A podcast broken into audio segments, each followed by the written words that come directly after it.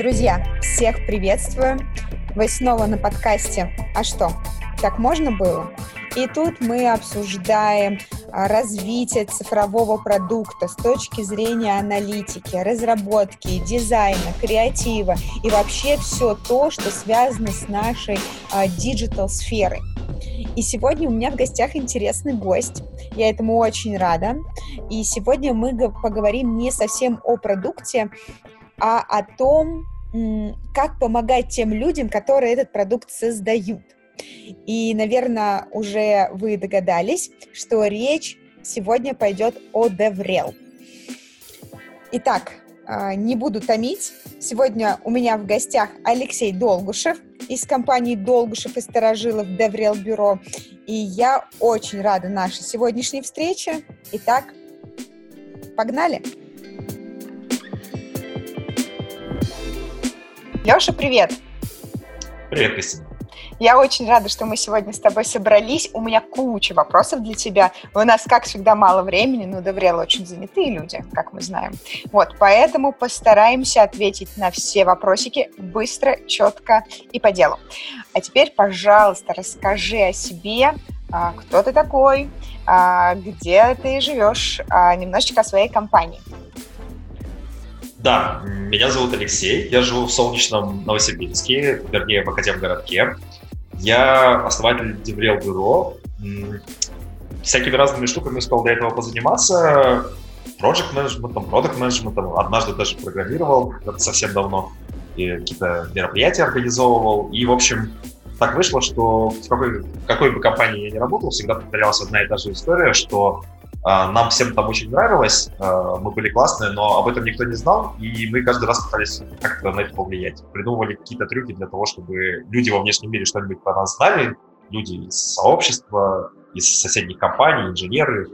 И, в общем, в один из моментов я осознал, что вот этими трюками мне нравится заниматься больше, чем всеми остальными делами по работе, и, в общем, я на этом сфокусировался, и это привело меня туда, где я сейчас, в наше бюро, где мы с командой занимаемся тем, что помогаем технологическим компаниям становиться более заметными для внешнего инженерного сообщества, а внутри выстраивать взаимоотношения со своими собственными разработчиками, инженерами. И вот примерно mm-hmm. так. Слушай, а на какой должности ты был, когда вот э, ты начал заниматься вот этой доп, э, доп работой по «давайте, ребята, напишем статьи» и так далее? Ага. Слушай, я этой штукой занимался в роли какого-нибудь менеджера, сначала проект менеджера, потом проект менеджера, но сам вот переход в то, чтобы сделать собственное бюро, а, он довольно бесшовный был в том смысле, что я сначала был in-house деврелом, а потом из in-house деврела стал out-house деврелом, или как это правильно назвать. В общем, ну вот примерно вот так. Ну, то есть, как у менеджера у меня болело сердце и голова и все остальное про, там, про найм, про профессиональное uh-huh. развитие, и я такой, ну, ребят, надо что-нибудь сделать. И вот эти доп. активности, они вопросом появляются. Угу. Слушай, а ты вот упомянул программирование. Почему вообще да. и как тебя туда занесло, и а, почему ты оттуда ушел? Кажется, что сейчас ну, быть программистом прям элитно. А, тебя все хотят, все хотят нанять, э, все за тобой охотятся. И почему именно в сторону деврельства все-таки ушел? Как раз-таки работа с девелоперами, но не быть самим девелопером. Ну, по-честному сказать, я из программирования ушел не в деврельство, а в менеджмент. И там была супер понятная история. Ну, то есть супер понятная история, как я пришел в программирование. Я просто э, по образованию математик, и программировать я начал, потому что мне хотелось м, своими руками реализовывать те алгоритмы, которые я в голове придумал, чтобы они еще в продакшене работали. И вот так я стал что-то программировать. Я делал это очень недолго, потому что я очень быстро понял, что придумывать алгоритмы мне нравится, а программировать как-то нравится сильно меньше. И я стал смотреть, чем еще можно заниматься, и, в общем, вот угодил вот таким образом в менеджеры. А, ну, как я из менеджеров угодил, говорил, это вот мой шаг назад, что обсудили. Uh-huh. По поводу того, что как-то так э, получилось, что вот программисты — это элита, а я взял из программистов, ну да, но мне здесь нравится мысль про то, что э, когда ты любишь свою работу, тебе нравится, чем ты занимаешься, кажется, ты приносишь больше пользы, чем если ты что ты занимаешься. Да, все так. Слушай, а вот скажи, а, а помогает тебе знание программирования в а, твоем деле? Я не могу сказать, что я программирование знаю, тут скорее история про кругозор. Ну, то есть то, что я когда-то давным-давно, 100 миллионов лет поделал своими руками, это уже все покрылось там тремя слоями пепла и пыли, и, ну, в общем, так уже сейчас никто не делает. А, даже немножко стыдно тот код, который я писал, в общем, не хочется вспоминать. Ну, мы не а, да, говорить. Да, да, да, да. да. Приложим ссылку на репозиторий к этому подкасту. История про кругозор, она действительно очень важна, и это такая штука, как бы медаль с двумя сторонами. С одной стороны, ты как человек, который непосредственно не занимается программированием своей повседневной деятельности, не можешь быть так же хорошо в этом подкован и знать все тонкости и нюансы, поэтому, когда ты общаешься с разработчиками, неименуемо возникают моменты, когда ты упираешься в ограничения своего кругозора. С другой стороны, эта штука, она имеет такой кумулятивный эффект э, снежного кома, что, окей, там, с одним поговорил, ничего не понял, с другим поговорил, ничего не понял, а с третьим ты уже из первых двух разговоров что-то с собой принес, какой-то багаж, и, в общем, уже немножко попроще становится. Но, как бы, полностью этот эффект э, ограничения кругозора, конечно, никуда не девается, после какой-то момент ты, как это, несколько стадий отрицания, принятия, да, да. Вот, в какой-то момент происходит принятие, и ты просто с этим живешь, как деревья. Да, есть такое дело. Эм, давай вот перейдем, наверное, к самому главному вопросу. Вообще, кто же тогда такой Деврел? Эм, хороший вопрос, потому что то ли еще относительно недавно эта дисциплина существует, то ли тут есть какие-то принципиальные идеологические, там, религиозные расхождения во мнениях, и прям на самом деле вот в тусовке, в сообществе люди до сих пор между собой не договорились, и там вот деврельские чатики, mm-hmm. которые я знаю, там, если зайти и спросить, ребята, кто такой деврел, давайте поговорим про э, определение, там сразу же начинают кидаться кукловыми помидорами. Э, даже уже перестают спорить, потому что, о, типа, 100, 117 эпизод нашего сериала «Кто такой деврел?», э, давайте в этот раз пропустим эту серию. Э, смотри, у меня история, у меня взгляд вот такой. Деврел на шаг назад, если отступаю, то сама эта дисциплина, она про достижение большей степени профессиональной осознанности. То есть, окей, мы как компания осознанно э, пытаемся повлиять на то, какой образ мы имеем, например, как работодатель, или как разработчик инструментов для э, инженеров, или как э, технологическая компания, в которую инвесторы хотят вкладывать деньги, чтобы нам тоже очень хотелось. В общем, у нас есть какой-то свой корыстный интерес относительно DevRel а, относительно даже не DevRel а, а относительно публичности, своей заметности. И мы осознанно пытаемся к этому подойти, каким-то образом повлиять. Потому что неосознанно все равно что-то происходит. Ну, то есть люди все равно что-то про нас знают. Пошел погуглил или там сарафанное радио. Даже если ты рога и копыта, твои сотрудники пошли и кому-то что-то там за кружкой какого-нибудь напитка рассказали. Я работаю в рогах и копытах. Ну, шесть рукопожатий. Базами данных. Да, да, да. То есть что-то про нас все равно просачивается во внешний мир. История про осознанность, она про то, что пытаемся мы как-то на это повлиять или нет. Кстати говоря, если пытаемся, то факт, что у нас получится. Тем не менее, осознанность нас как компании, как работодателя, как разработчика и так далее.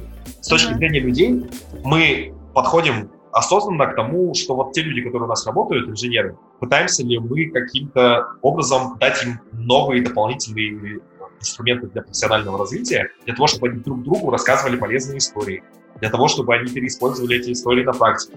Попытаемся были а, мы осознанно повлиять на то, как они развиваются, на то, какие стадии они проходят и так далее. Uh-huh. А сами люди, которые со стороны разработки и остальных э, частей э, вот всего этого процесса вовлечены, они пытаются ли делать это то, вот все эти штуки, наши там доклады, статьи, мероприятия, потому что просто начальник сказал, слушай, вот с понедельника займешься, или они пытаются это тоже в своих каких-то целях использовать, чтобы стать более заметным для начальства, чтобы свои скиллы систематизации своего знания, своей экспертизы прокачать, чтобы э, научиться с командой делиться правильными вещами. То есть вот эта штука, она, вот тема, мотив осознанности, он сквозной в евреи.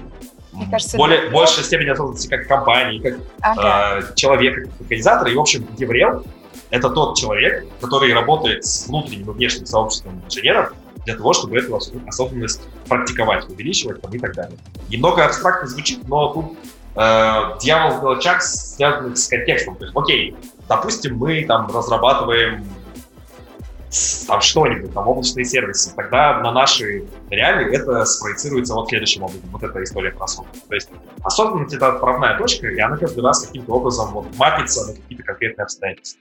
Ну вот как-то... Кажется, кажется, что сейчас Деврел — это вот про душу понимаешь, чтобы э, инженеры друг друга понимали, и вот ты правильно подчеркнул, что это такая история э, внешняя и внутренняя, когда инженеры делятся своими знаниями как внутри, так и снаружи. Интересно, знаешь, еще какой вопрос? Э, Вот насколько вообще важно для работодателя, чтобы инженеры шли не только выступать, да, как прокачивать там HR-бренд уже сразу, давай там на TeamLead.conf выступать, на, э, писать на Хабре, на Медиуме и так далее, а вот внутри, чтобы там проводили внутренние метапы. Не из разряда мы выступаем опять-таки на TeamLead.conf, и нам нужно прогнать этот доклад, а вот именно mm-hmm. шеринг знаний. Вот где вот это вот вообще грань, насколько это важно, вот расскажи немножечко про это. Слушай, ну, от...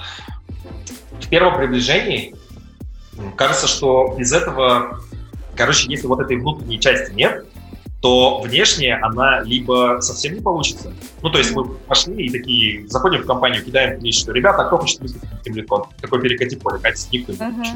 Там, все обычно, все темы, все и так уже это знают, не будем рассказывать.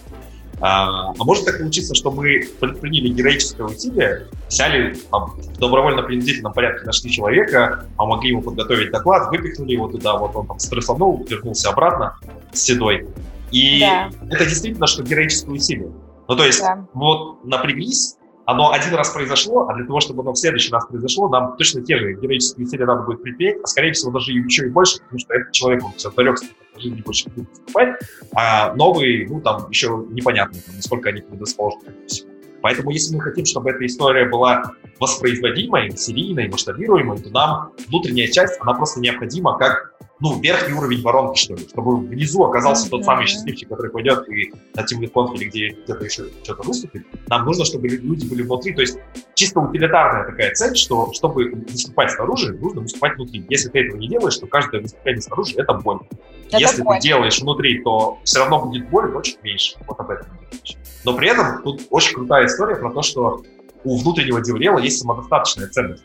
То, что ребята собрались и что-то там друг другу рассказали, это прикольно с точки зрения, ну, например, стоимости принятия инженерных решений. Вот у нас сидят две команды, и они не знают, что делают кто в соседней команде, делают одно и то же. И мы, как работодатель, как э, организация, мы платим и тем, и другим за одно да. и то же. А использовать будем все равно, ну, вот, как Одно бы, решение.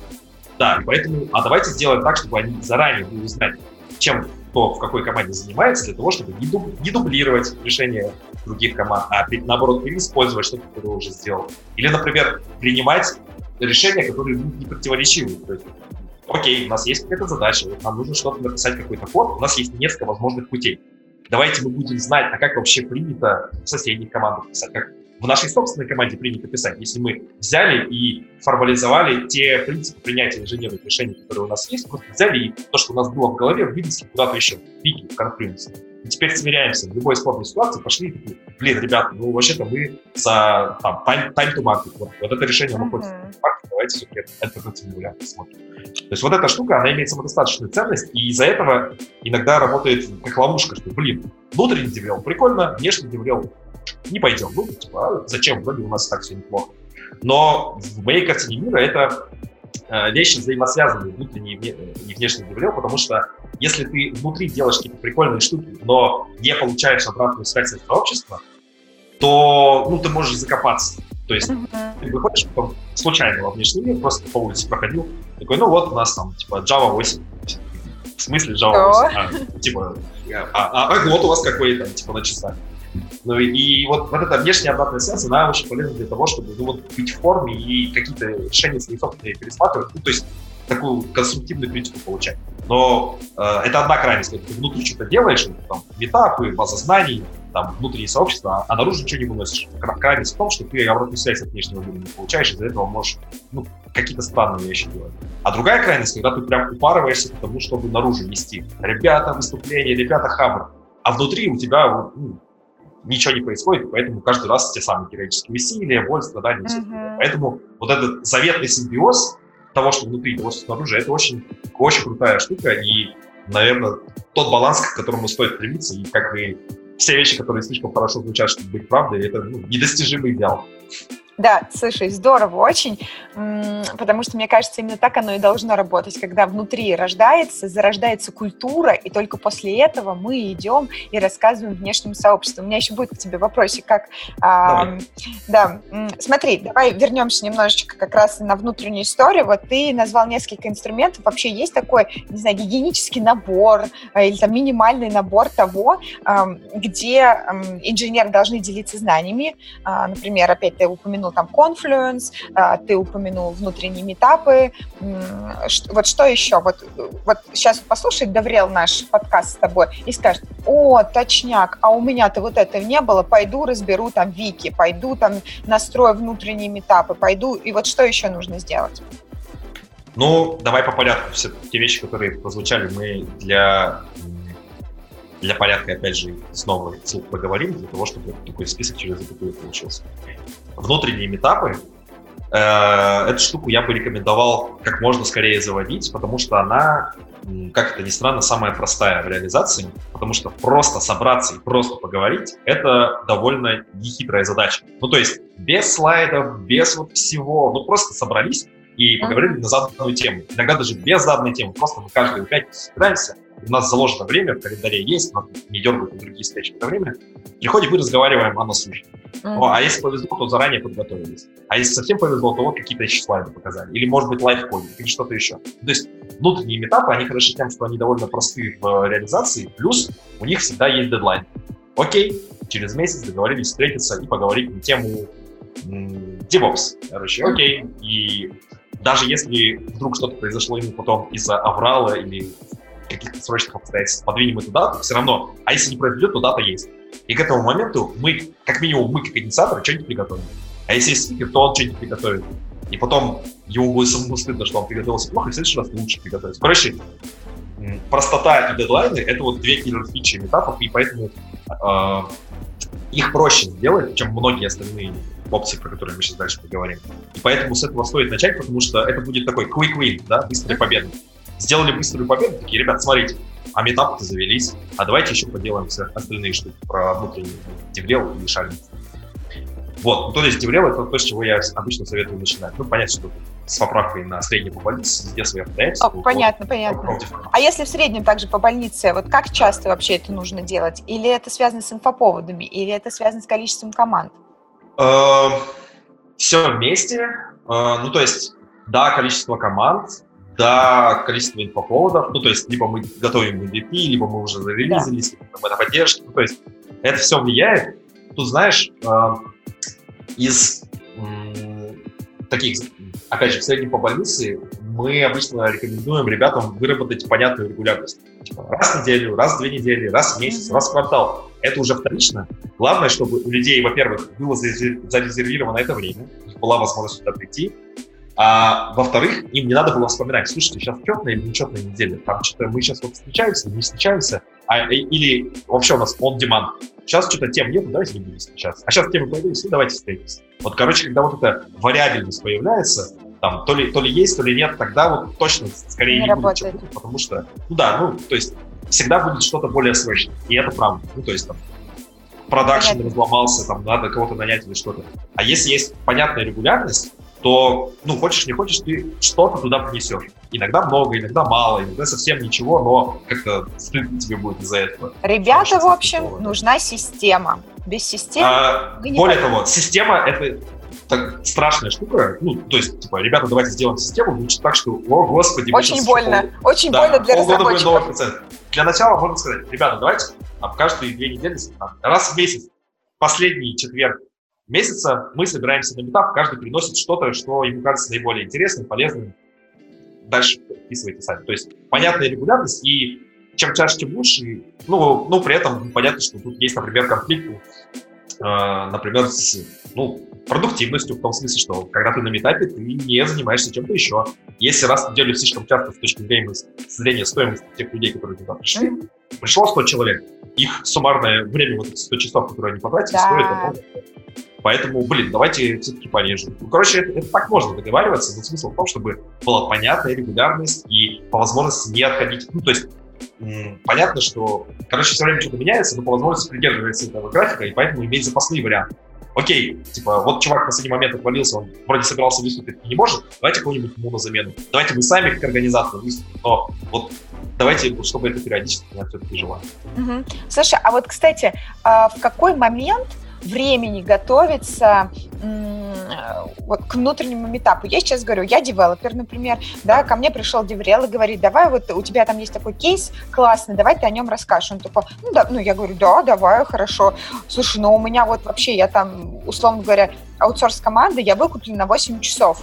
А, что-то свое личное время что-то тратить не хочется. Вот где вот эта вот грань и когда он должен готовиться и в какой момент он должен выступать? То есть в рабочее, нерабочее. Вот, mm-hmm. Как тут правильно построить процесс? Слушай, с аутсорсом тут немножко чуть более сложная ситуация. Давай мы сейчас на шажочек ее отложим. Давай в общем mm-hmm. сначала поговорим.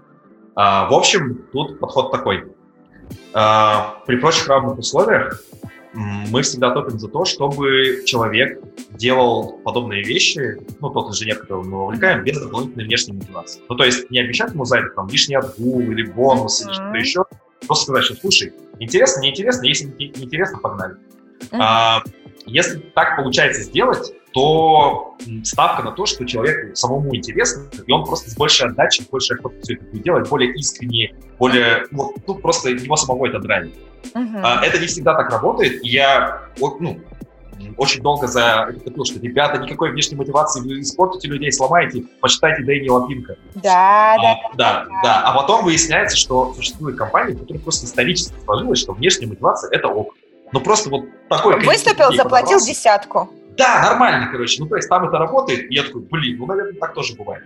Мы в какой-то момент, когда какое-то количество таких кейсов увидели, мы просто пошли и почитали матчасть, оказывается, ну, например, можно это рассматривать историю как э, с точки зрения модели, господи, как его зовут, модели Шнайдера. Четыре mm-hmm. типа организации, там, Да-да. культура кон- контроля, культура взаимодействия, культура компетенции и культура роста. И вот в, в культуре контроля вообще абсолютно нормально, если тебе выступить, ты такой, хорошо, ты выступил, и тебе заплатили. Вообще нормально. Но ну, в других культурах... Как солдаты. Да, да, да. Пошли, да. Всем норм. Делали. Всем норм. Да. Вот, а, короче, остальных трех типов культуры все-таки стоит попробовать сделать ставку на внутреннюю мотивацию. Там не стопроцентная будет конверсия, а, там человек в процессе может передумать. Тем не менее, если все-таки получится, то это будет прикольно с точки зрения его внутреннего его Какое, какое время тут тоже опять схема по умолчанию, то, что мы первым делом пытаемся сделать, это чтобы он просто в какое-то рабочее время это сделал. А, почему? Потому что ну, никто не занимается 8 часов работы ну, это просто физически крайне тяжело. То есть ты сел такой с утра и такой с перерывом на обед на, там, не знаю, помыть руки, все, 8 часов писал Ну код. да, в команду где-то 5,5 часов, 6-6,5, я думаю. Вот да, да. И в остальное время ты что ты делаешь? Там, залипаешь на YouTube, идешь там, э, на кухню поболтать с кем-нибудь. А это время ты можешь поготовить доклад, там, порисовать слайды, написать статью. То есть в течение дня время обычно есть. Если э, на работе вот все 8 часов у тебя пожар и реально не продохнуть, и нету времени вообще ни на что переключиться, наверное, такого человека лучше, правда, сейчас не дергать ни на какие uh-huh. потому что, ну, блин, правда, ну, ну, правда пожар, ну, бывает. А если как бы не режим аврала, то, скорее всего, время найдется, и тут вопрос просто приоритета. Ну, то есть, если он искренне этого хочет, ну, найдет он эти полчаса в неделю. Ну, или там сколько ему нужно. Uh-huh. А, и, и, и каждый раз, когда я слышу контраргумент, слушай, что-то я вот ничего не сделал за неделю, потому что совсем не было времени, я такой, да, ой, ой, а, а что было, что-то срочное? Да нет, как-то вот что-то просто одно, другое. И выясняется, не что получилось. просто приоритеты другие, да, ну, да. то есть вопрос времени — это вопрос приоритета. То есть либо это значимая для тебя задача, либо незначимая. А чтобы она была значимой, это, кстати, наша еврейская задача. Mm-hmm. Так это человеку подать объяснить, то есть не, не, не пушить его, не, не вот это вот там нейролингвистическое проявление, а просто честно попытаться найти его собственную мотивацию, зачем он в этом участвует. Ему просто прикол, или он вырасти хочет, или с командой пообщаться, или что-то еще. Ну, а то есть кажется... найти вот эту мотивацию ага. и на ней выехать, это, это очень крутая штука. А вот мне кажется, знаешь, тут работает симбиоз. Мотивация, это вот в первую очередь, это понятно. А дальше это культура, которая складывается в компании или уже сложилась, да, например, ты говоришь, давай выступи, а никогда никто не выступал, и он как бы боится, даже если он замотивирован, ему реально страшно, а если что-то произойдет? Ну и вообще, зачем я должен сейчас страдать, если я, ну как бы, я уже классный априори, потому что я девелопер, да? Вот. И третье все-таки, вот ты сейчас говорил там про пинги, что лучше там этого не делать, а, а я, например, у себя а, такое практикую. То есть, условно говоря, там у него есть там две недели на а, подготовку, я его все равно там в течение недели там забью встречку на 15 минут. Ой, дорогой мой, расскажи, вот как у тебя дела? Или там к этому времени у тебя должно быть готово там тема и тезис, или там рыба. Вот, и после этого мы ее там наполняем как-то вместе. И я вообще а, вот топлю за то, чтобы а, сделать разработчику как бы максимально хорошо и максимально просто. Вот все, что ты можешь сам подготовить, как деврел, вот, вот подготовь ему, вот дай ему референсы, дай ему какие-то чек-листы, чтобы он, вот ему было вот проще, вот чтобы о нем заботились. Ну, они привыкли, с, с ними надо так вот любить, любить разработчиков. Слушай, на самом деле про пинги э, я, может, э, как-то криво сказал, давай попробую переформулировать. Я считаю, что пинги неизбежны. Ну, потому что ты что-то человека просишь сделать, и давать ему полностью эту ноутку, это в духе того, что, ребята, вот у нас тут важный спринт, ну, через две недели принесите готовые задачи, уже да, протестированные, да, да. все, разработанные. Ну, вот это то же самое. Ну, то есть пинги — это просто, ну, такая точка контакта, проверки, все ли идет хорошо, если что-то идет нехорошо, то как это можно исправить и так далее. То есть пинги неизбежны. Тут скорее история про то, что хорошие девелы, те, с кем я знаком, как мы сами в команде пытаемся делать, Э, мы стремимся делать пинги не просто пингами, а чтобы каждый пинг был, приносил кусочек чего-то полезного. То есть ты не, не просто человек говорит, ну когда, ну когда, а сейчас, а сейчас готово, а сейчас готово, а может быть сейчас готово. Нет, ты говоришь, что слушай, а вот еще где-то новые референсы, а вот тебе какой-то шаблончик, а вот я взял заметки с нашего прошлого разговора и чем-то них собрал. Ну, то есть пинг это не просто пинг, что, а когда ты сделаешь то, что мне нужно. Это, а пинг это, слушай, я вот тут посидел и подумал, что я, я для тебя полезного еще вот этой задаче могу сделать, и вот, пожалуйста. Это не всегда получается, ну, то есть, ну, блин, реально уже не знаю, что еще сделать полезного для человека, который готовится уже все задействовано. Но когда это получается сделать, это прикольно, и тогда пинг перестает быть пингом, а да. это такой, ну, акт обмена, то есть ты от него что-то хочешь, но ну, не, не просто так, не за красивые глаза, потому что, окей, вот тебе взамен моя помощь. Вот такая история. Да, да, да. Надо, надо, надо любить разработчиков, надо им помогать, тогда они будут помогать тебе. Да, искусство деликатных пингов это прям отдельная наука. Отдель, ну, отдельная те, тема. Те, да, те люди, которые умеют это делать, я искренне снимаю эту шляпу, это очень ну, это, это правда, это как раз-таки soft skills, о которых мы чуть дальше поговорим, а сейчас пока вернемся к инструменту внутренним. Давай. Вот, давай. А, метапы. Вот мы проговорили, вообще, мне да. кажется, достаточно подробно. Вот что еще? А, база знаний, но с оговоркой, что люди ненавидят писать текст. Я не знаю, может, это травма из детства, там, когда все сочинения заставляли писать. Или, я не знаю, что-то еще там, культура постсоветского пространства, или никто в мире ненавидит писать, все, все в мире ненавидят писать. Короче, вот реально, встретиться, поговорить словами как угодно, со словами-паразитами и мычать друг по другу на пальцах показывать сильно-сильно проще, чем взять хотя бы абзац смысленного текста написать, если тем более раньше этого не делал. То есть, так или иначе, мы разговариваем каждый день с кем-то и про что-то. А пишем мы вот далеко не каждый день. Ну, то есть внятное, э, структурированное, с там, посылом, с заботой о читателе сообщение, которое ты пишешь текстом, вот, ну вот то, что ты в телеге там кому-то там, типа, стикеров понаслал, это другое.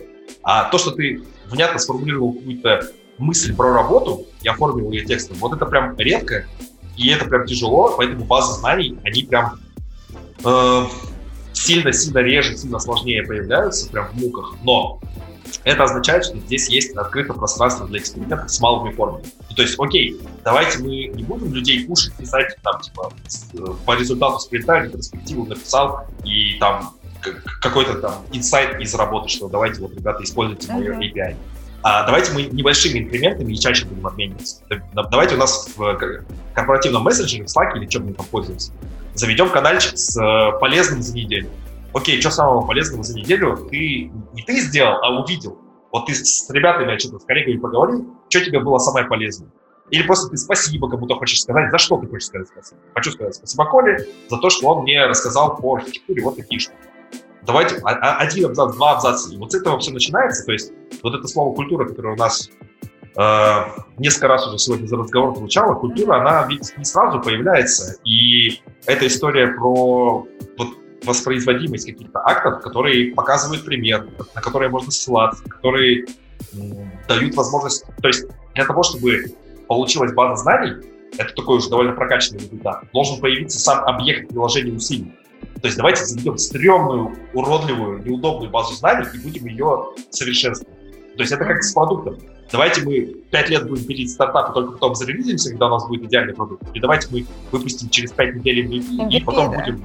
Да, вот с базой знаний точно так же, и прям, ну, база знаний это тяжело. Давайте не базу знаний, давайте блог заведем. Ну, то есть просто ребята будут что-то, какие-то автопные мысли, а иногда про работу писать где-то у нас вот в комьюнити, где угодно. Мне кажется, в этот момент Даврел такой должен, знаешь, смотреть, ага, вот этот вот написал про это, значит, я к нему потом подойду, я ему, да, у него да, этот да. есть этот кейс, и мы с ним дальше напишем статью, потому что эм, вот у нас ребята любят писать, на самом деле, вики, потому что уже сложилась такая культура. Она сложилась тоже не сразу. Ну, сейчас они уже сами пишут, и их даже не надо пинговать на это. И зачастую, когда они уже отправляют на all, а, да, на, на всю компанию. Ты такой думаешь, офигеть, вот это круто. И ты к нему идешь, и ты уже точно знаешь, о чем будет ваша следующая статья, и вам просто, по сути, наполнить эти тезисы, потому что там все-таки не, ну, не такая огромная статья, как должна быть, да, ну, не огромная, конечно, ну, на Хабр, mm-hmm. да, такая оформленная, да, с картинками, там, схемами и так далее. А, ну, как, как что-то частичное, понятное только как бы для, для нас, для внутренних специалистов. Вот это очень здорово. И действительно кажется, что вот начинать нужно вот с этих вот маленьких шажочков. Потому что у меня еще была практика, когда, знаешь, я ходила, то есть э, идешь там к Васе, говоришь, Вася, э, давай напишем или давай выступим о, не, я вообще ничего это самое, мы все одинаковое делаем, мне не о чем рассказывать, и вот это вот все. И мне кажется, это самая главная боль э, Доврела.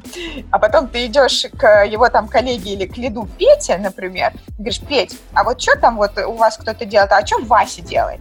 Да у Васи был вот релиз, он вчера сделал такую офигенную вообще штуку.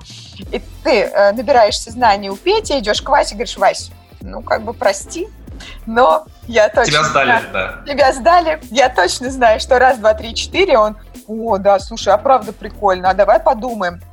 И вот сейчас, э, вот в данный даже момент, мы там сейчас формируем тему на Hello, э, и мы созваниваемся с ребятами и прям вот проговариваем. Они говорят, ой, нет, ну, как всегда, это старая песня о главном. Да-да. Вот. И, и ты начинаешь, нет, давайте подумаем. Ты знаешь уже, какие проекты, над какими проектами он работал, потому что подготовился как нормальный интервьюер.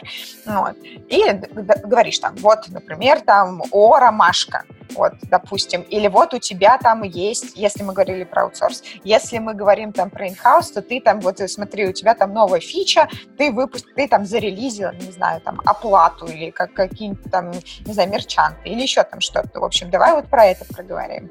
Вот. Он говорит, ну да, слушай, интересно. Вот э, как вообще вот у тебя это происходит? Вот у меня вот такая, вот такой вот experience, как это есть у тебя? Слушай, вот да, в том, что ты сказала, сейчас два очень важных мотива прозвучало. Первый — это про одну из ключевых компетенций Теврела — это быть в курсе всего. То есть там быть во всех чатиках и не сдохнуть, и примерно представлять, где что, о чем пишут.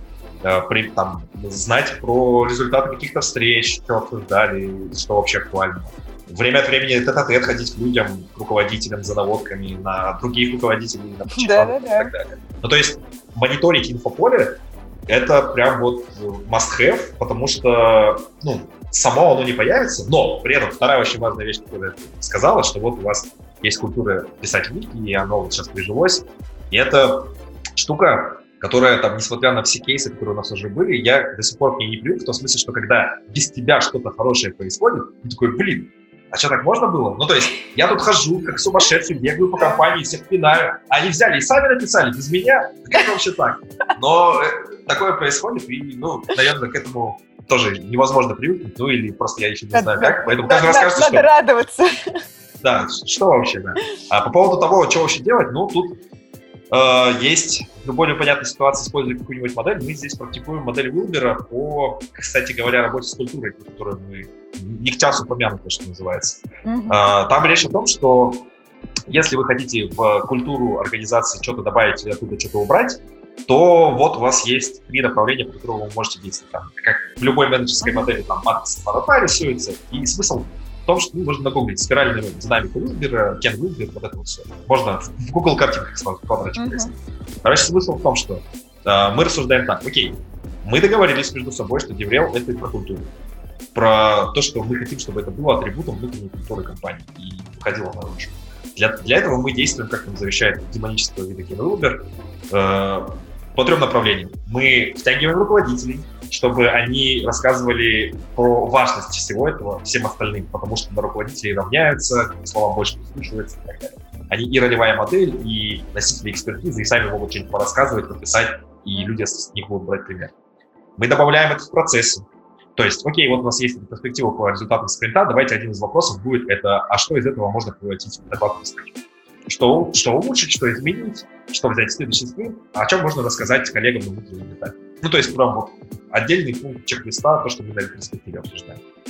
И третья штука — это самая сложная история про мониторинг настроений относительно того, что мы предлагаем э, среди отдельно взятых сотрудников, это всякие опросы 360, там, синк с менеджерами по результатам мантуанов, опросники там, и, и, прос, и прочее. Ну, то есть там, окей, вот мы спросили там ЕНПС, что-то еще, а еще спрашиваем, а, а что, что думаете про внутренний этап? Там, хотите сами выступить? Есть ли у вас темы про то, что хотел бы послушать? Ну, вот подобные вещи. То есть а, а, настроение отдельно взятых людей, руководители как ролевая модель и как пропагандисты, uh-huh. и часть процессов — это вот то, что там, такие красивые стрелочки рисуются, в итоге приводит к тому, что через там, N итераций новые атрибуты в внутренней инженерной культуре. Ну вот примерно такая картина. О, ты знаешь, у меня очень похоже, и вот тоже очень хочу на самом деле с тобой поделиться. Я добавила, в общем, в KPI руководителей а, какие-то доверял активности. Сказала какие-то, потому что это могут быть там внутренние метапы, внешние метапы, организация каких-то своих э, метапов, допустим, с кем-то или самостоятельно. Ну, в общем, все вот эти вот а, инструменты, которые а, которые мы любим, практикуем и так далее. И самое главное, что а, раньше, а, по крайней мере, вот у меня, вот тоже поделись опытом своим, это работало, блин, по остаточному принципу. Ой, времени нет, ой, у нас релиз, ой, у нас там еще что-то, и прям больно. И ты вроде как действительно сумасшедший бегаешь, и э, хочется, чтобы все происходило, знаешь, как кто-то этот больше, больше золота, вот, вот, вот, вот, вот что-то подобное. А потом, когда ты э, сделал структуру, то есть, понятно, есть roadmap, э, понятно, что примерно тут мы выступаем, тут мы там э, пишем статью на Хабр, тут мы еще там что-то делаем. Э, все, на всех это шаришь, все понимают, ага, ну, вроде план хороший, понятный, зачем мы это делаем, вроде как понятно, но делать неохота. Вот. И в этот момент как раз там KPI, там удобрела, есть свои, и вот они как раз здорово, если бы замечивались, вот как у меня, например, сейчас, вот тоже э, твою точку зрения хочу услышать, а, с KPI-ами а, девелоперов. Сейчас девелоперы сказали, вот, что, зачем, почему ты так делаешь?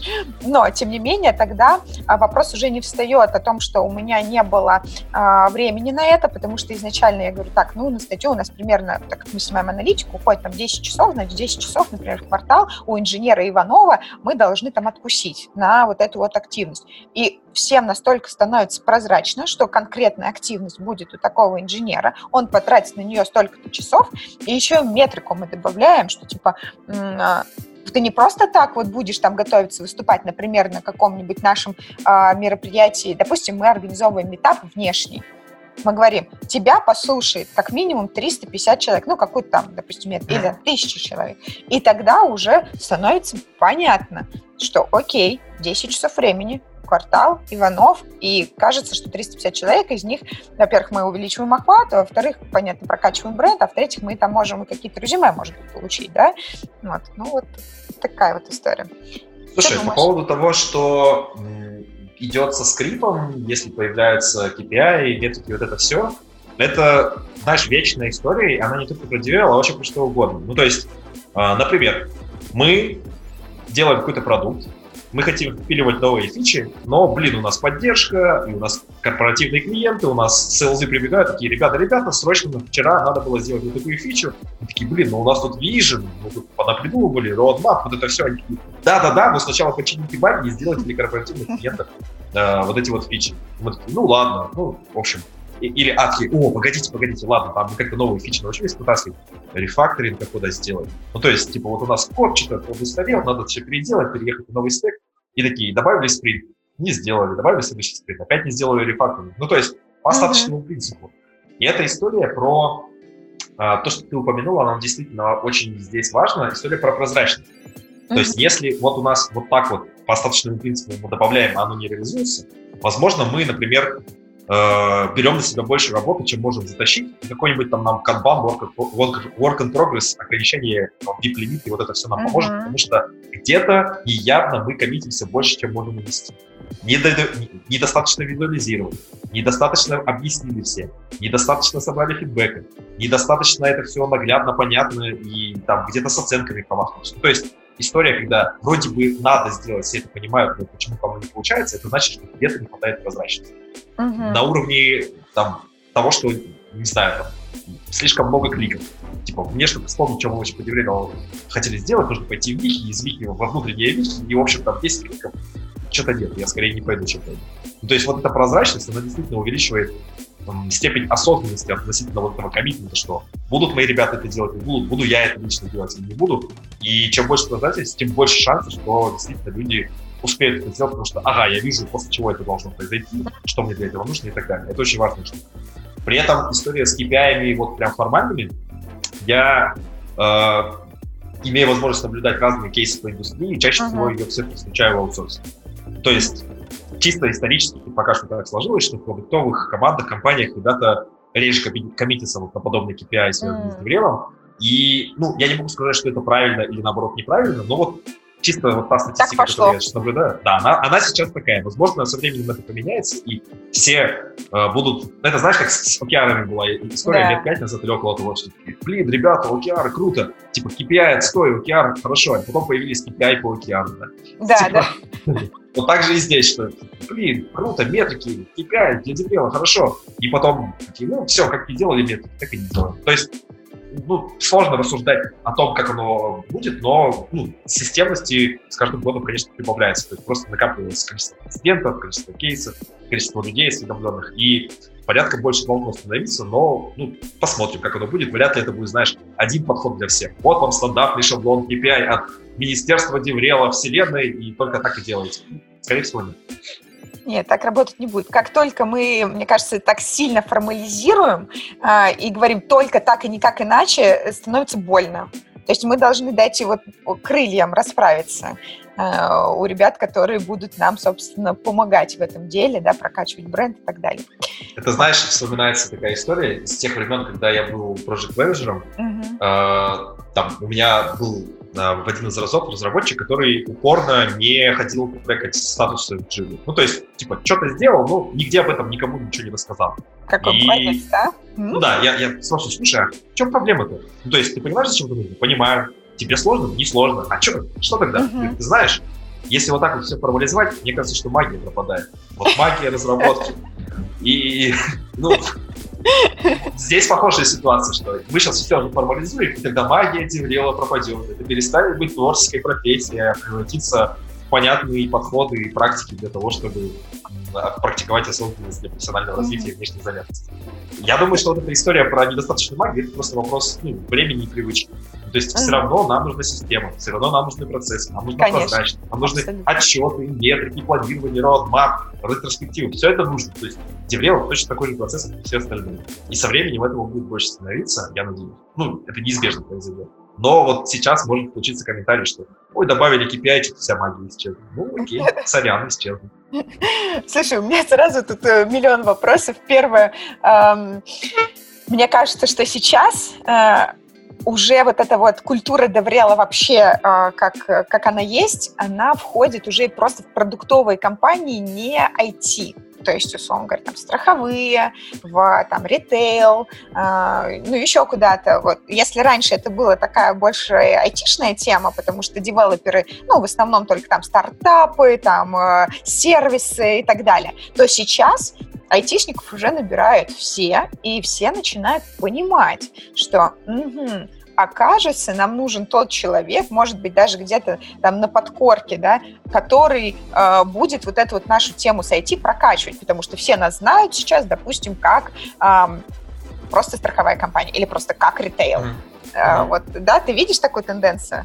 Наблюдаешь? Uh, да, действительно, такая тенденция есть. Ну, то есть это общий тренд, что сейчас компании из классического офлайнового бизнеса перестают быть компаниями из классического офлайнового бизнеса. Такие, а вообще-то вы IT-компания. Мы не, мы не банк, да, мы IT-компания. Мы, мы не страховая, мы IT-компания. И это понятная штука, потому что, ну, при прочих равных условиях и импакт IT на бизнес, он настолько большой, что ну, вот просто невозможно не переобуться. Ну, то есть там есть, конечно, свои исключения, но общий тренд он такой. А история про IT неразрывно связана с Деврелом, потому что потребность в профессиональном развитии сотрудников, потребность в заметности, потому что все конкурируют со всеми. И, ну, себя, с одной стороны, есть там, ну, утрируя, там, Google, Facebook, ты, а что ты можешь им предложить? Какой контр-офер ты можешь по сравнению с ними сделать? А, тебе приходится играть на смыслах, на локальности, потому что кто-то именно живет в Воронеже, ему важно быть в офисе, потому что это своя атмосфера, и важно, чтобы с людьми человеческий контакт был. И не на эти штуки на передний план вытаскиваешь. Он хочет в каком-то маргинальном стейке прокачаться и стать кабол-разработчиком. Кабол, это у нас как раз такое и есть. И, в общем, про это нужно рассказывать. Поэтому это два неразрывно связанных тренда, что, во-первых, э, становится, ну, типа, классический бизнес идет, все, все больше становится айтишным бизнесом, а сопутствующая коррелирующая штука, что все больше становится деврелом. При этом, э, знаешь, многие вещи, они практикуются уже сейчас во многом в разном классическом офлайновом бизнесе, там просто под другими названиями. То есть э, мы делаем user-generated content усилиями наших э, адвокатов бренда. HR. Класс. Ну, то есть, звучит, короче, звучит мы, мощно. Мы взяли наших ребят и отправили их на конфу. Вот что мы сделали. Да. А это user-generated content. А есть так такое, что, знаешь, да. Э, вот я сейчас смотрю, например, вообще на разные тексты, вот вот человечности хочется больше, вот простым языком, чтобы донесли. Потому что контента вообще становится больше и больше и больше, и вообще мы не перестаем об этом говорить. Но, тем не менее, когда ты говоришь вот человечным языком, и когда ты затрагиваешь ту проблему, которую, на которую вот реально вот она тебя трогает и трогает там других разработчиков, вот тогда тебя придут послушать, тогда тебя к тебе, ну, к тебе там добавятся, вы начнете добавить ими там в Фейсбуке, где там еще, где то там общаешься в мессенджерах. Mm-hmm. И вот тогда начнется вот этот вот connection между вообще людьми. Вот как только человечность произойдет, вот это вот, это вот а, без, знаешь, как, как раньше дипломы писали, не знаю, как сейчас, наверное, так же, может быть, по-другому. Следовательно, можно сделать вывод, что и это как бы на полстраницы. Мой диплом там состоял, по-моему, из 200 страниц. Вот. Поэтому и вот, э, вот, вот, вот такая история. Это такая моя... То история про человечность и простоту, она, с одной стороны, про время, но нам просто тупо жалко времени на какие-то сложные вещи иногда бывают. Ну, и там неуместно сложными. То есть сам предмет может быть нам интересен, но то, как сложно это упаковано, нам вот прям неохота через это протираться. Да. То есть вот эта жизнь ускоряется, ускоряется, ускоряется, да. и нам вот сложно. Это не значит, что лонгридов больше нет. Это не значит, что каких-то толстых мануалов нет. Нет, просто если создатели не позаботились о том, чтобы свою сложную штуку упаковать так, чтобы мне было хорошо с ней, удобно, комфортно работать, то, ну, извините, вы, наверное, не единственный, кто так делает, пойду к соседям. Это одна штука. А вторая, что эта практика простоты человечности, то, что мы в команде называем э, политика no bullshit. Ну, то есть, mm-hmm. если мы при прочих равных условиях можем рассказать с bullshit, там, маркетингом, еще чем-то, или вот как есть рассказать, то давайте расскажем, как есть. Будут неудобные вопросы, ну, ответим что-нибудь. Ну, потому что, ну, это не, не про то, что давайте сделаем там, хоп-хоп в продакшн, а это про то, что вот эта завуалированность, она все равно, ну, вот, видна за километр. Давайте мы ну, не будем людей триггерить какими-то вот этими искусственными построениями, а скажем как можно более проще. Потому что это забота о том количестве усилий, которые они должны предпринять, чтобы распарсить тот месседж, который мы пытаемся. Абсолютно так, да, да. А как ты думаешь, вот э, кто становится деврелами? Вот э, кто эти люди? Потому что вот сейчас кажется, что по большей части, ну это мое наблюдение, оно может быть ошибочное, я не знаю, а, это HR. Вот а, твои наблюдения. А, наверное, не соглашусь. Ну, то есть, с точки зрения той которую я вижу, угу. HR действительно это такой восходящий тренд, и все больше становится, что как бы они начинают в эту область uh там, на ней специализироваться, uh но все еще довольно много ребят, которые пришли откуда попало. Ну, то есть из внутренних коммуникаций, там, если про большие uh компании говорить, из э, менеджеров, из, там, был project менеджер каким-то бегал, uh-huh. ухаживал за своими командами и потом сфокусировался на том, ну, похожая история у меня была, на то, чтобы именно вот отдельно эту функцию, uh-huh. роль вынести. А, есть, кстати говоря, разработчики, а, это их, их, их довольно немало, там они по-разному называются, но ребята, которые были разработчиками, а теперь либо part-time, либо full-time стали там mm-hmm. деврелами или около того там техническими евангелистами, их тоже довольно много. Ну, там у всех свои причины, и ну, тем не менее, они есть, и, кстати, они довольно крутые. То есть в этом плане я, там, одни из лучших деврелов, с кем я знаком лично, это ребята, которые когда-то сами были разработчиками. Потому То ли что это у них коннекшн Ну да, Знаешь, на одном языке, да. Шутки шутками, но это довольно э, важная и плохо формализуемая штука про то, как ты сам себя как в этих коммуникациях чувствуешь. Ну, то есть, если ты такой, блин, вот они же разработчики, а я деврел, то, блин, это чувствуется. Если ты, наоборот, ха-ха, я же деврел, это, фу, разработчики, это Но то, что вы делаете одно большое дело, просто каждый в своей роли, и ты как бы чувствуешь важность этого дела и можешь рассказать про эту важность, это супер круто, это супер важно, и это действительно они это чувствуют.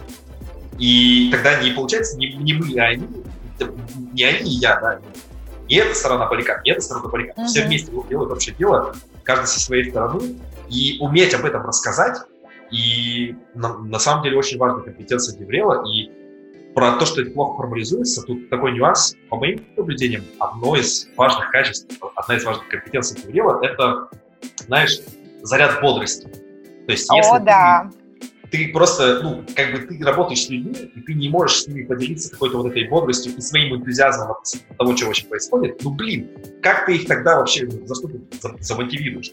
Да, ты можешь с ними формальный процесс выстроить, да, ты можешь им кучу аргументов, KPI можешь нарисовать, но если ты можешь им объяснить по-человечески, зачем это нужно и какую пользу они и компания от этого получит, как это будет происходить, как ты будешь помогать, как они тебе будут помогать, это вот реально прям переход на качественно новый уровень для того, чтобы это было возможно, тебе самому эти запасы где-то надо пополнять. То есть организовать свой путь и работу так, чтобы не ну, тратить этот заряд бодрости на какую-то фигню, на какие-то лишние вещи. Ну, то есть иметь свой заряд вот этой батарейки и тратить его на ребят. И если ты умеешь так делать, вот такие деврилы, они прям очень крутые, и их просто видно за километр с Это абсолютно так, потому что это должно как-то изнутри драйвиться. У меня же голос пропал. Это должно изнутри драйвиться, и вот мне вот, вот я вот даже не могу объяснить это чувство, когда разработчик говорит, да, да я выступлю. Я такая, конечно, сейчас я с тобой поговорю.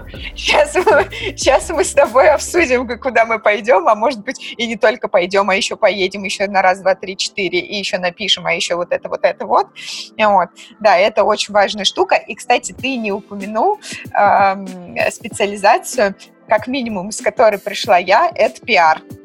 Вот, mm-hmm. потому что да. а, сейчас и я хотела сказать сначала, интересно, больше HR или пиаров, но, по крайней мере, а, то, что видела я, это больше, по большей части были HR. Ну, вот так судьба моя сложилась, то, что э, с теми деврелами, которые я, я встречалась, было больше HR. Ну вот.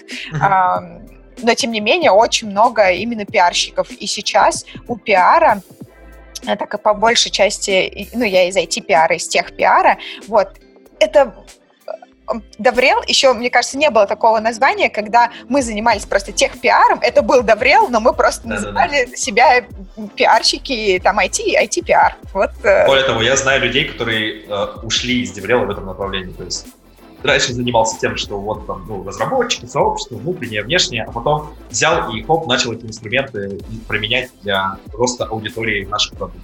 Да, для да, да. роста там, клиентской базы там, и так далее. Ну, то есть да. э, движение тут в разные стороны возможно. Да, да, абс- абсолютно так. И, кстати, хочу сказать то, что э, инструменты вот эти, они же очень похожи. И вообще вот эти целевые аудитории, тебе кажется, ты сейчас будешь прокачивать свой бренд, э, написать статью на Хабр. Да, это так. Э, но, тем не менее, ты тем самым и прокачиваешь свой продукт, и к тебе мог, может прийти твоя аудитория или клиенты, если это аутсорс, неважно. То есть нельзя говорить так, что, э, допустим, мы только аутсорсим, мы, мы не будем писать статьи на Хабр, потому что там нет наших клиентов, это неправильно. Потому что они есть везде. Сегодня а, э, человек в одной роли, завтра он в другой роли, в другой компании и так далее. И поэтому вот этот вот процесс, мне кажется, он а, такой вот постоянный, и эти инструменты очень похожи. Вот. В этом плане, на самом деле, я вот так на скидку не припомню ни одного инструмента в Девреве, который не появился где-то... Сначала бы не появился где-то еще. Да, То есть в этом да. смысле Деврев это такая, знаешь, мет, методисциплина, в том смысле, что это компиляция там, из маркетинга, из HR, да, из разработки, из коммуникации, из knowledge-шеринга, там, из чего-то еще. И отовсюду пододергали, как-то их скомпоновали и использовали для своих корыстных целей. И это нормально. Это история про то, что к этому моменту у нас в соседних там, предметных областях столько уже всего накопилось, что грех воспользоваться для решения наших корыстных задач. Абсолютно так. У нас с тобой стоит совсем немного времени, но я да. тебя еще чуть-чуть помучаю. А, давай а, мы с тобой чуть-чуть затронули и очень важную тему. А, это soft skills, и поэтому вот прям, знаешь, там серии через запятую, там, bullet ами. Да. Про soft skills и про hard skills. Вот чем, какими компетенциями должен обладать DevRel, чтобы быть вот классным DevRel ом? Uh... Слушай, ну, soft skill ы — это история в случае DevRel а про умение договариваться, ну, то есть умение, там, я не знаю, вести переговоры или как это называется, то есть смысл про то, что ты что-то от людей хочешь, и тебе нужно об этом с ними договориться. Ты со своей стороны что-то предлагаешь, там, со своей какие-то контраргументы, в общем, ты про это договариваешься. То есть история про умение находить общий язык с людьми очень важна, потому что это просто то, чем каждый день занимается Деврел. Письменно, устно, ментально, как угодно. Ну, то есть ты этим не Телепатия. Телепатия, да, такое тоже бывает. А другая важная штука — это все-таки кругозор, мы его сегодня упоминали. Если его... Короче, его всегда недостаточно, но если ты прям это тебя тянет вниз на дно, то это будет сильно мешать тебе. То есть тебе нужно работать над своим кругозором, тебе нужно интересоваться что-то нового в бэкэнде, фронтенде, DevOps всех остальных областях бизнеса тестирования. Потому что без этого ты просто приходишь такой, ну, давай, расскажи что-нибудь. Такой, ну вот, вот этот вот сферический конь банку. Да, хорошая тема что думаешь, ну вообще или нет, что, что он мне сейчас сказал. Mm-hmm. И как бы вот этот кругозор, вот над ним постоянно нужно работать. Вот. А, кстати, наверное, первая штука, она еще очень сильно с эмпатией коррелирует. В том смысле, что тебе не просто нужно типа, обмануть людей и там ухищрениями заставить их делать то, что тебе нужно, а как бы чувствовать, а, на том стороне, что да. происходит вообще. Ну, то есть как бы ты просто можешь выжить, ребята, я такое тоже видел, что mm-hmm. типа одного пропушил, другого пропушил, третьего пропушил, и они все такие, как выжатый лимон, mm-hmm. все уже, ну, типа, дальше они бы и хотели, но просто не могут уже ничего сделать в части девела, потому что все, сил никаких нет, из них так, как все выйдет. Вот. А по поводу hard skill ов, ну, э, хороший вопрос. Тут, наверное, история про... Ну, то есть, как бы любые skill ы, как, как типа их можно их, их hard ами и софтами считать в зависимости от роли, от, применимости. Если у разработчика hard skill это писать код, то писать, например, вменяемые письма, сообщения, текст — это такой очень важный hard skill с точки не только софт, но еще hard skill с точки зрения деврела. Вот, ну то есть как бы тут в основном про коммуникацию. Угу. Вот, а дальше, на самом деле, э, прикольно, что мы сегодня упоминали то, что люди в DevRel из разных областей приходят, это приводит к тому, что они оттуда приносят разный багаж. Да. Те, кто пришел, пришел там, например, я знаю ребята из журналистов пришли, они очень круто пишут, и вот они своим ребятам рассказывают, что смотри, вот так, вот так, как вот так, так писать. Да. Кто-то пришел из разработки, и они такие, типа, блин, вот эта тема реально крутая, и они прям находят такие жемчужины. Кто-то пришел из HR, и они там правильный подход к людям, uh-huh. там, заботу, эмпатию и там процессы на уровне компании, интеграция там, на уровне API человеческого с другими uh-huh. разными отделами. То есть, короче, каждый приносит свой легаси, и, ну, то есть, не знаю, мое легаси, наверное, то, что мне везде модели не мерещится. Ну, то есть, типа, я когда-то занимался математикой, я такой, здесь модель, эй, вот эта модель. И, в общем, в любой непонятной ситуации использую модель. Вот, ну вот. Удобно. Удобно, и, да. Знаешь, кажется, что я такой доврел. Я всегда говорила, что тех, э, тех пиарщик это как раз такой многорукий, многоногий, вообще кто-то там. И вот э, кажется, что как раз доврел это тоже вот этот вот человек, который и эмпатия, и, пис, и пиши тут хорошо, и э, темы все знай по программированию, по там э, в общем, будь, будь в тренде техническом, и, в общем, это, таким вот классным специалистом, а еще, может быть, где-то и ты и подкодишь там что-нибудь, вообще, а, будет, да, вообще да. будет здорово. Да, потому что а, я вот говорю, я на уровне а, там окей, э, типа верстки, вот там я еще могу. Но вот чтобы код написать, это, ребята, я бы с удовольствием, конечно. Вот. А, между прочим, я помню, я сейчас тебя уже отпускаю, а, вот чтобы реально лучше разбираться, я курсы проходила по мобильной разработке и прям вот реально кодил. Я, конечно, сейчас ничего не на кодю, вот, да. но тем не менее сам факт, и ты такой думаешь, блин, прикольно вообще. Ну, вот. Это же кругозор. Ну, то есть кругозор да. это не только статейки, которые ты в интернете почитал, это то, что ты слышал, видел, да. пробовал, и в том числе курсы. Это прикольный кейс. Да, да, это, это прикольно. Можно Я... прям смело рекомендовать это там, многим слэш всем э, деврелам пойти и чему-нибудь связанным с техническими инженерными специальностями учиться, для того, чтобы э, не только расширить кругозор, но еще и свою собственную уверенность в своих собственных силах да. подкачать. А это еще, знаешь, это было на английском, ты вроде как это вообще... О, да. Это, типа, английский учишь, это э, программирование учишь, мобилочку, так что это вообще супер. Вот. Леш, спасибо тебе большое. Прям еще, на самом деле, куча миллион вопросов. Мы, может быть, с тобой еще встретимся и запишем Зови вторую часть, да. Очень Хорошо. была рада тебя слышать. Да, все, пока-пока, спасибо тебе пока. большое.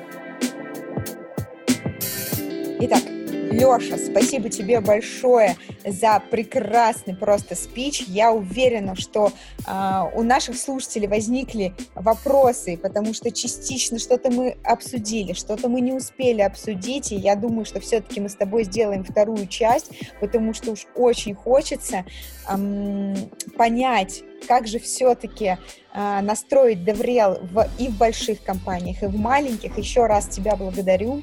Благодарю тебя, слушатель, который остался до конца. И до новых встреч!